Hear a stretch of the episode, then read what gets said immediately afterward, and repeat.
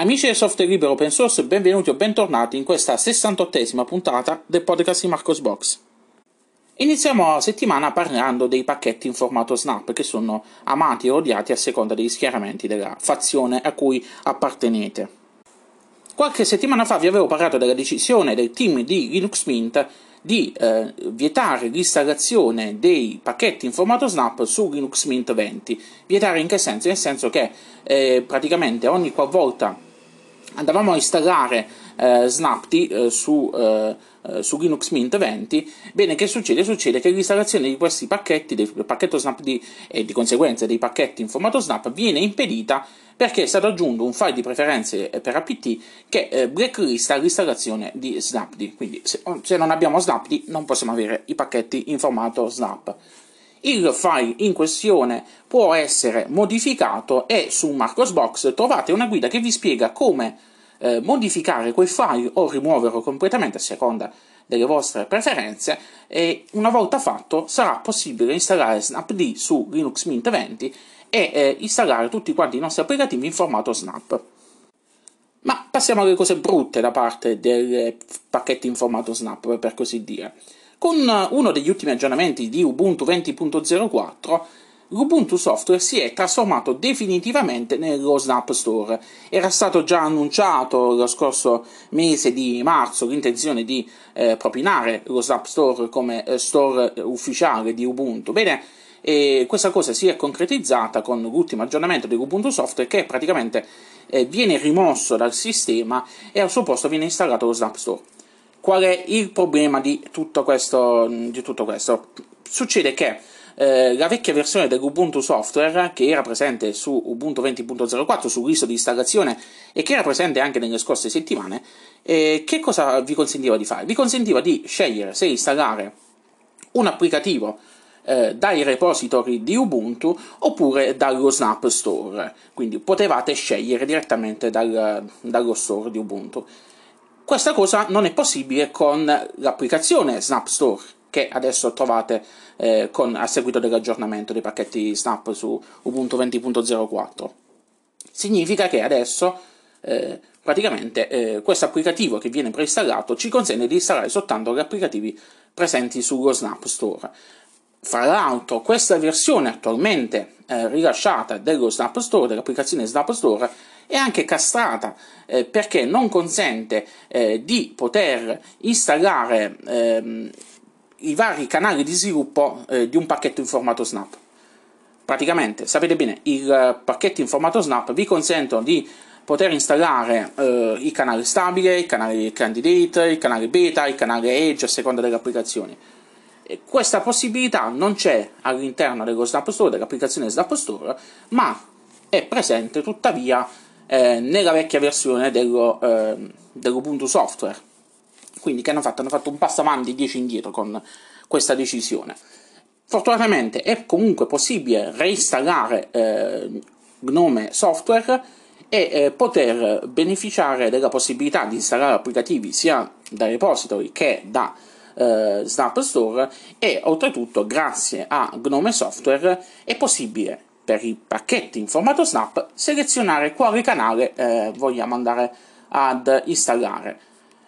Preambolo lunghissimo, spiegazione lunghissima, andate a leggere il, il blog, trovate le istruzioni, trovate eh, maggiori informazioni al riguardo e trovate appunto le informazioni su come installare eh, Gnome Software. E a mio avviso questa è una merita un beep, vi metto un beep lunghissimo da parte di Canonical, perché? Perché è eh, è un tornare indietro, è un voler propinare eh, per forza gli applicativi in formato Snap ed è una cosa, eh, a mio avviso, eh, sciocca da fare per una LTS. Fatemi sapere voi che cosa ne pensate, se avete aggiornato anche voi il sistema e vi siete ritrovati soltanto con lo Snap Store a posto dell'Ubuntu Software, se avete eh, inveito nei confronti di Canonical come me eh, o, o, invece a voi sta bene così. Eh, sì, sono un utente che apprezza gli applicativi in formato Snap e ho tantissimi applicativi in formato Snap su, sulla mia Ubuntu 20.04. Installo ad esempio GIMP dallo Snap Store, installo Inkscape, installo Blender, KDN Live, installo tantissimi applicativi dal, dallo App Store, però a mio avviso eh, è buona cosa avere la possibilità di scegliere se installare eh, da interfaccia grafica un applicativo dallo App Store oppure dai repository di sistema, perché magari eh, io sono un utente che fa utilizzo dei eh, plugin di GIMP, vado per installare GIMP dallo Snap Store, posso installarlo soltanto nel formato Snap e mi ritrovo nell'impossibilità di utilizzare i plugin. Inizio a cercare sui forum, inizio a inveire contro i vari eh, blog che trattano di informatica dicendo eh, a me non funziona quella guida che hai postato eh, perché hai postato? come l'hai installato il pacchetto? l'hai installato da... eh, ma a me si installa solo così cioè, tutte, tutti i casini che derivano da, eh, da, da, da, questa scelta nefasta da parte di Canonical Canonical questa volta non ti appoggio per niente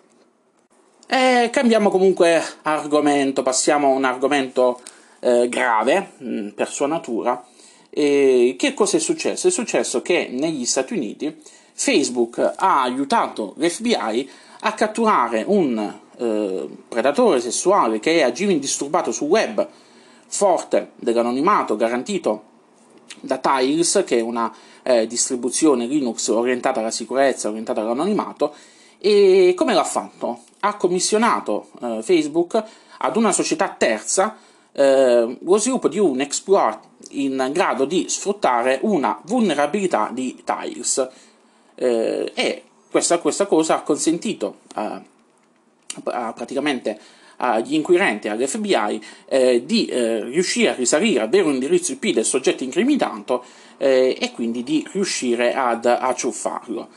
Sì, è una cosa positiva perché comunque eh, dimostra l'attenzione che le società danno, eh, danno nei confronti di, di, di, queste tematiche, quindi aiutano eh, gli inquirenti, aiutano a mantenere l'internet un, un posto albergo, un posto libero.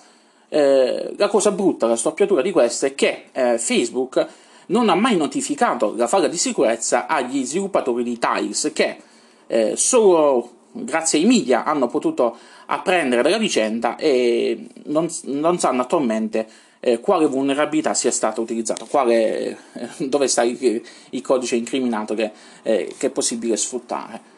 E quindi da una parte c'è una bella notizia che mm, una bella notizia quindi che, che, Facebook ha aiutato gli inquirenti per fermare questo sporco guido e non mi fate aggiungere altre parole e però c'è anche eh, questa cosa che è brutta perché eh, non ha fornito informazioni agli sviluppatori di Tiles e di fatto eh, lasciato esposti eh, altri tipi di utenti che utilizzano Tiles per garantirsi l'anonimato perché magari vivono in nazioni dove c'è, vige la censura e quindi eh, lo fanno per utilizzano quella distribuzione non a fini illeciti ma eh, a fini eh, prettamente, di, prettamente legali, passatemi il termine. Comunque, vedremo poi nelle prossime settimane se emergeranno maggiori dettagli.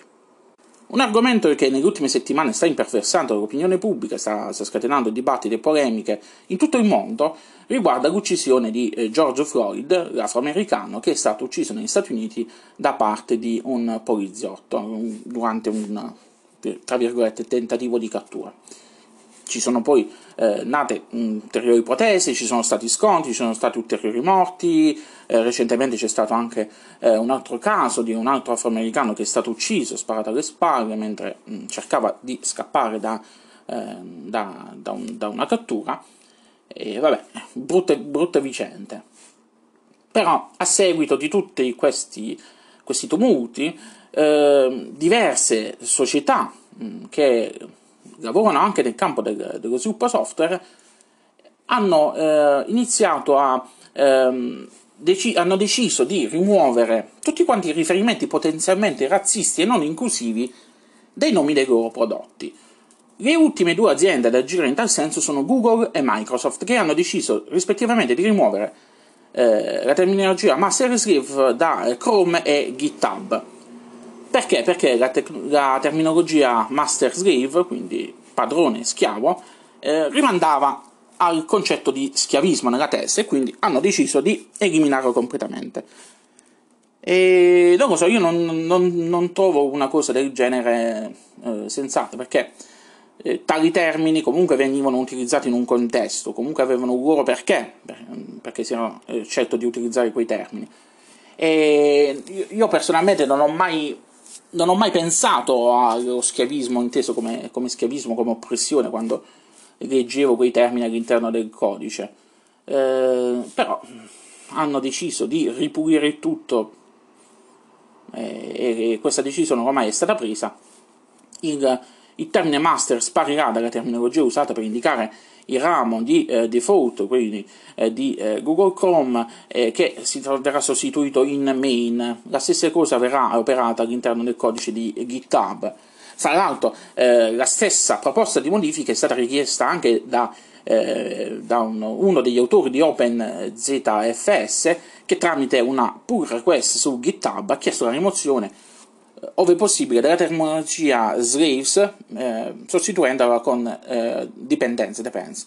Quindi non lo so, io, io trovo che questa cosa sia, un, questa non sia una battaglia eh, da combattere, però eh, ho, ho, visto alcuni commenti su Marcosbox, ma ho visto anche alcuni commenti che, eh, di persone che, erano, che sono d'accordo, anche se è un, una cosa di poco conto, però eh, in linea di principio, secondo molti di questi, è una decisione giusta da, da, prendere. Fatemi sapere voi che cosa ne pensate. Io personalmente eh, la trovo, trovo, una cosa eh, un po' sciocca, anche perché i problemi sono, eh, sono ben altri, affondano in radici mm, prettamente culturali della, eh, non solo degli Stati Uniti, ma di tutte quante le nazioni, sia occidentali che orientali, quindi il razzismo, eh, lo, schiavismo, lo schiavismo c'è sempre stato, il razzismo c'è sempre stato ed è una questione puramente culturale che andrebbe, eh, andrebbe diciamo così, eh, curata eh,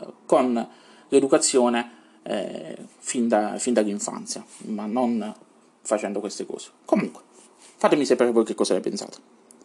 L'ultima notizia riguarda Google che compie un ulteriore passo per rendere Chrome OS sempre più completo e adatto a tutti i tipi di utenti.